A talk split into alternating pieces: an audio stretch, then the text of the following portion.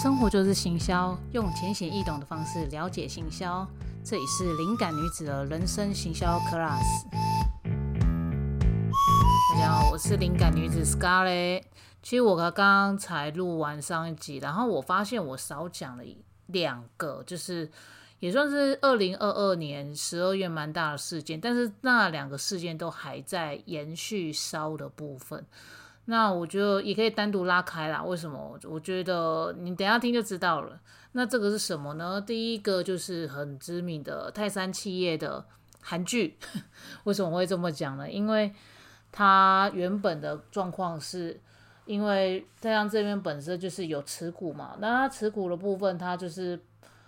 把他蛮大的，就是全家的股份抛出去嘛，然后可能股东那些有的没有，就是有一些想法跟意见这样。可是呢，代志不是公刚选来跟单，后来就是又牵扯到说，可能这个总经理就是有跟就是殡葬业的那一群人比较好，那那些可能好像听说是有混过啦，但是因为我们不是里面的人，我们不清楚。然后接下来呢，就是非常精彩的是，原本是有两则好像是新闻稿去发声明吧，然后后面呢，竟然就是在粉丝专业那边啊。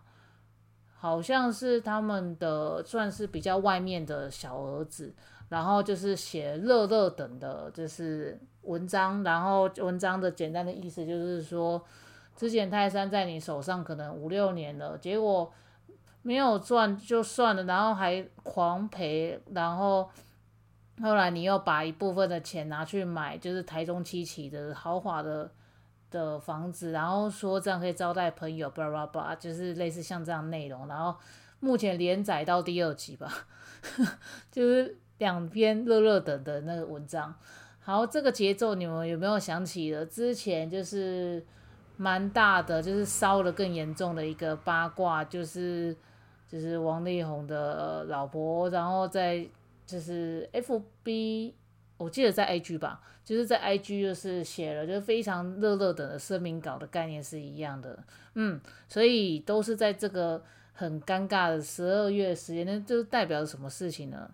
千万不要惹到很会写文案的人，很会写文章的人，千万不要惹到。我那时候当下看真的会有这种感觉。那其实那时候有跟就是一些网络上的讨论这个事情，当然。我们外人看就会觉得说，哇，就是真的好精彩，就是那种家族内斗啊，然后谁谁谁怎样怎样。可是我觉得有另外的角度，我忘记是谁剖的，是不错的，是其实也蛮可怜，是有时候家族的斗争啊，你刚好不是在强势，或者你不是在上风的那一处的话，其实有时候就是也算是被斗下来情况下，其实也会有一些心理感受很差的事情。那先不要论谁对错，或者是谁把公司带的好，什么都好，你们去看一下长隆航空的，就是也算是有一点像韩剧的一些发展啊。然后后来就是小儿子自己又出去开了一间，就是类似像这样子。其实有时候家家哪有难念的经啊？啊，每个人都有自己的想法，然后每个人都有自己的做法。那更不用讲这些，就是大企业的，他们可能都会有好几个老婆啊，或者好几个小孩，甚至可能是爸爸那边的，或者是妈妈那边的亲属都有可能会参与卡。所以大企业真的不是每个人都可以接触或碰的啊。因为我这边也有一些认识的的朋友的朋友，然后他们也都是那种大公司的。那只要你知道他们有一些八卦，就知道能够。把一间公司撑起来已经很不容易了，然后你又要再处理人的问题，甚至有时候就是被排挤啊，被处理掉啊，或者是说被随便弄啊，就是这种事情真的是比比皆是啊。所以我都笑说那些韩剧怎么写的，那些韩剧也是常常就是可能普通的女主角，然后搞上一个很有钱的老板，就是类似这样的。我会觉得说，嗯，这个。这种节奏真的是有点八七分像啊，所以我就笑说啊，真的不是每个人都可以，就是有钱人家的事情都可以处理的完。那所以我们比较外部的人看，就要看的仔细一点，就是说，嗯，就是项目公司有一些内部的事情要处理以外，然后其实他们里面的一些内部的一些亲属关系啊，或者是责任分属这些，真的我觉得还是要处理好，不然我觉得往后他们经营上面，我觉得也都会受影响，因为你只要多一个人管理，或者是多一个人去参与这样子内容的时候，其实他会越搅越不清的。所以啦，这个东西不知道还有没有第三季，我觉得是有可能啊。那我觉得大家可以敬请期待。这个是我补充的，就是泰山事件的部分。那还有另外一个也正在烧了，就是好像是从吴淡如，就是最近他也开了一个文案课，然后他的文案课就是被稍微年轻的人就是泡说，啊这个看起来就是很八股，然后。就是很就国文作文的这种教法，就不太适合现在社群或广告自媒体影片这个不一样的。然后这是一块的争议，然后另外一个争议是因为他背后操刀的人，他比较这个操刀这个人，他好像比较是擅长，就是有点像是负面形象，就有点如果以比较年轻一点的讲法，他们会觉得就是有点情勒式的，就是教导，就例如说。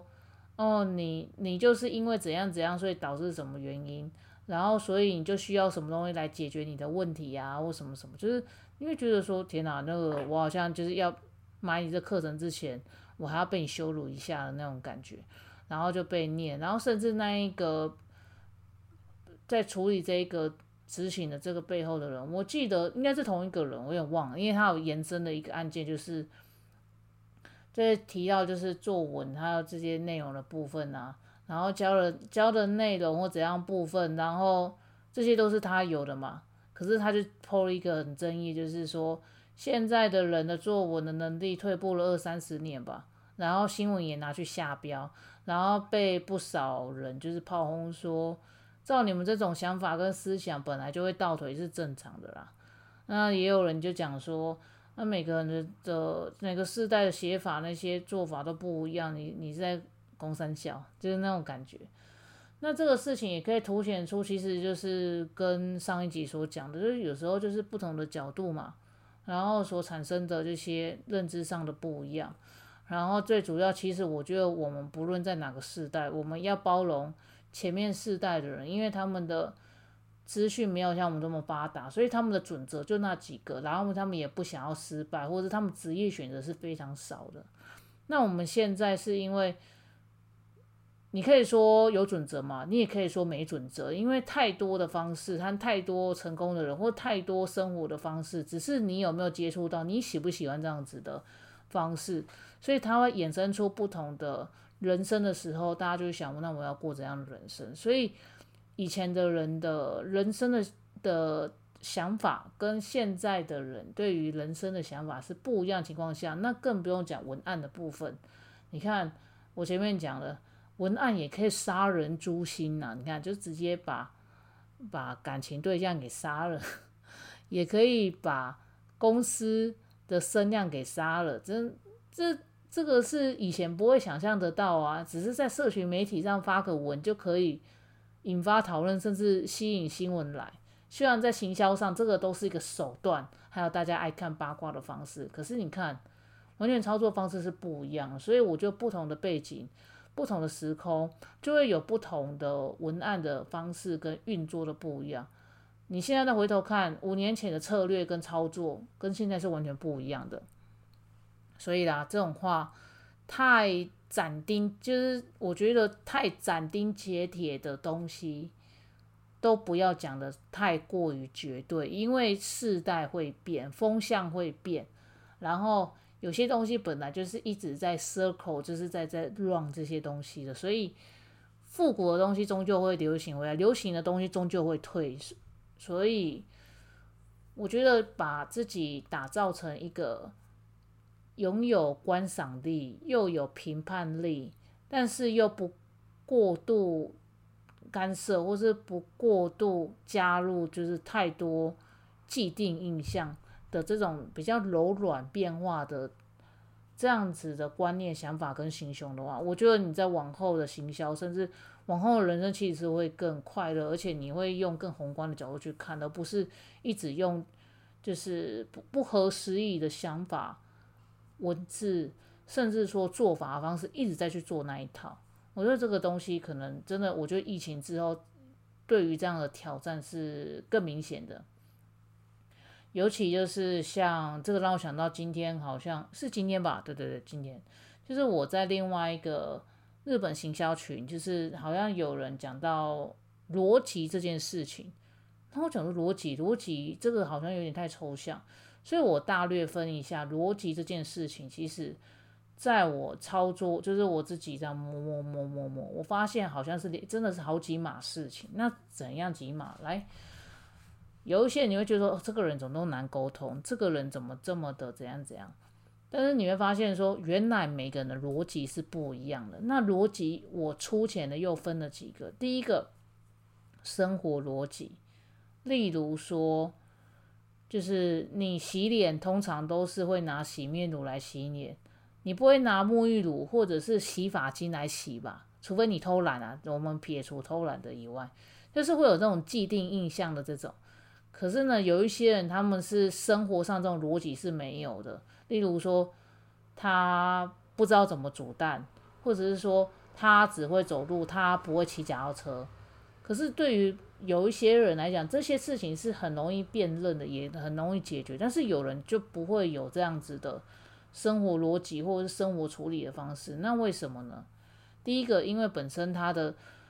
家庭教养的关系没有让他去碰这些事情，所以导致他在生活的练习上跟运作操作上他是很不会，甚至他只会用那一个方式，或者他甚至干脆就放弃不做，就丢给别人去做，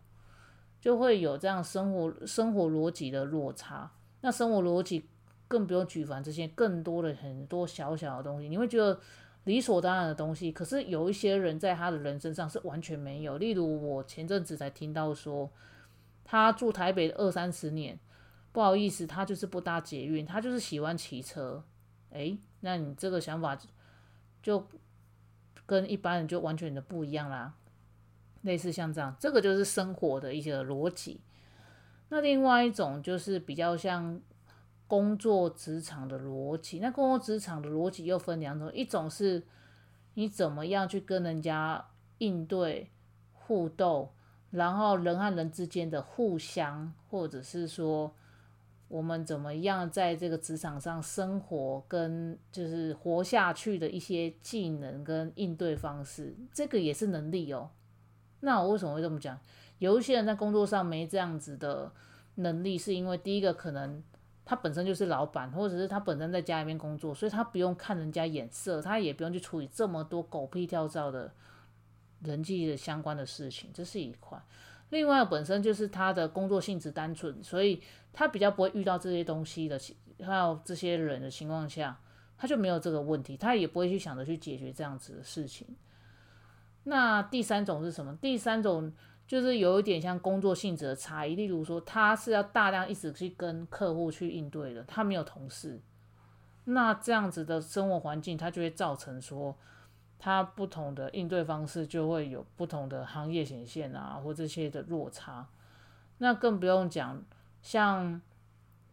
如果你是上班族，假设甚至是我们这种广告业的上班族的群聚跟生态职业圈，就是会完全不一样。那如果你是另外一区是什么营造工程工头这种工人，你去跟他讲。这些就是像办公室的一些话，那他们有些根本听不懂啊，甚至他也不来跟你这一套的啊，说不定他还会叫你就是新来的一定要先学着打扫，你这样以后你才能偷学人家东西，哎，这个东西就不是上班族领域可以接触的，这个就是一个职业别的一个落差的逻辑。然后，诶，我刚刚好像一下讲太多，但是不要紧，这个是比较偏人人的这个面相。然后偏职业的面向就会有点像是刚刚我讲，就是营造了他们有一些的，就是工作模式跟一些怎么对待的方式，如果跟广告业去比又不一样。然后银行圈的职业的内容又会不一样，所以工作就会分，就是职业的跟人相关的逻辑，跟你的本行这些经验和怎么做人做事的这样子的逻辑是不一样的。然后。第三个逻辑，第三个逻辑我也自己也有点忘记，因为我每次都是很直接、很直觉直接就讲。那第三个就会有点像是那种价值观的逻辑，价值观的，例如说啊，那个如果这个女生很爱去夜店，那这个女生就是很喜欢享受的，或者是喜欢刺激的，那可能这种关系不长久，所以我就不会去找这样女生。然后另外一个可能就会讲，没有啊，我在我在夜店遇到真爱呢。诶，那这两个人的感情价值观就有抵触了，因为他们人生经验不一样。但是他会有一个信奉的价值观，是他人生中验证起来看似适合的价值观。对，那这个价值观就会像刚刚我举例，就是像找对象，还有家人的一些事情，或者是说。你生活上遇到什么大大小小的琐事啊？这些价值观的挑战，这个都是会产生差异的部分。但是你千万不能拿其中一种或怎样去套入任何不同的逻辑，那绝对一定会逻辑打架或逻辑死亡。所以为什么有一些说人很难沟通或干嘛？这个真的是取决于不同人的生活模式的关系，还有它的环境因素所造成不同的价值观的堆叠。然后才会变成说，这个人就是怎么讲话起来怪怪的，或者是你不习惯或干嘛，这都很正常，因为每个人就会不一样。但是这边先讲哦，有一些比较偏颇的价值观，甚至他那价值观可能是从别的地方或者是网络上学来，根本不是他的那些东西。那学一些奇奇怪怪这种比较偏激的排除之外，那你就发现其实。每个人真的都是独特的、特殊的，所以真的你讲什么事或者是做什么事，千万千万都一定要尊重任何一个人，因为每个人的人生都是比都是特别的，每个人遇到的状况都不一样，所以他会应对出什么样的状况，也是跟他这个人的设定啊、环境那些有差。所以拜托，就是真的谈不拢或干嘛的时候啊，我觉得花点耐心吧，因为毕竟每个人都真的不一样。对啊，所以我们再拉回来作文事件，作文事件这种也是吵，也是吵起来，也是吵蛮，在那个圈子也是吵蛮凶的啦。就是写法不一样嘛，逻辑不一样嘛，生活经历不一样嘛，有什么好吵嘞？对吧？我觉得我还比较想要看到不同时代的合作，我觉得这是一个比较好玩的东西，而不是在那边谩骂啊，或者是。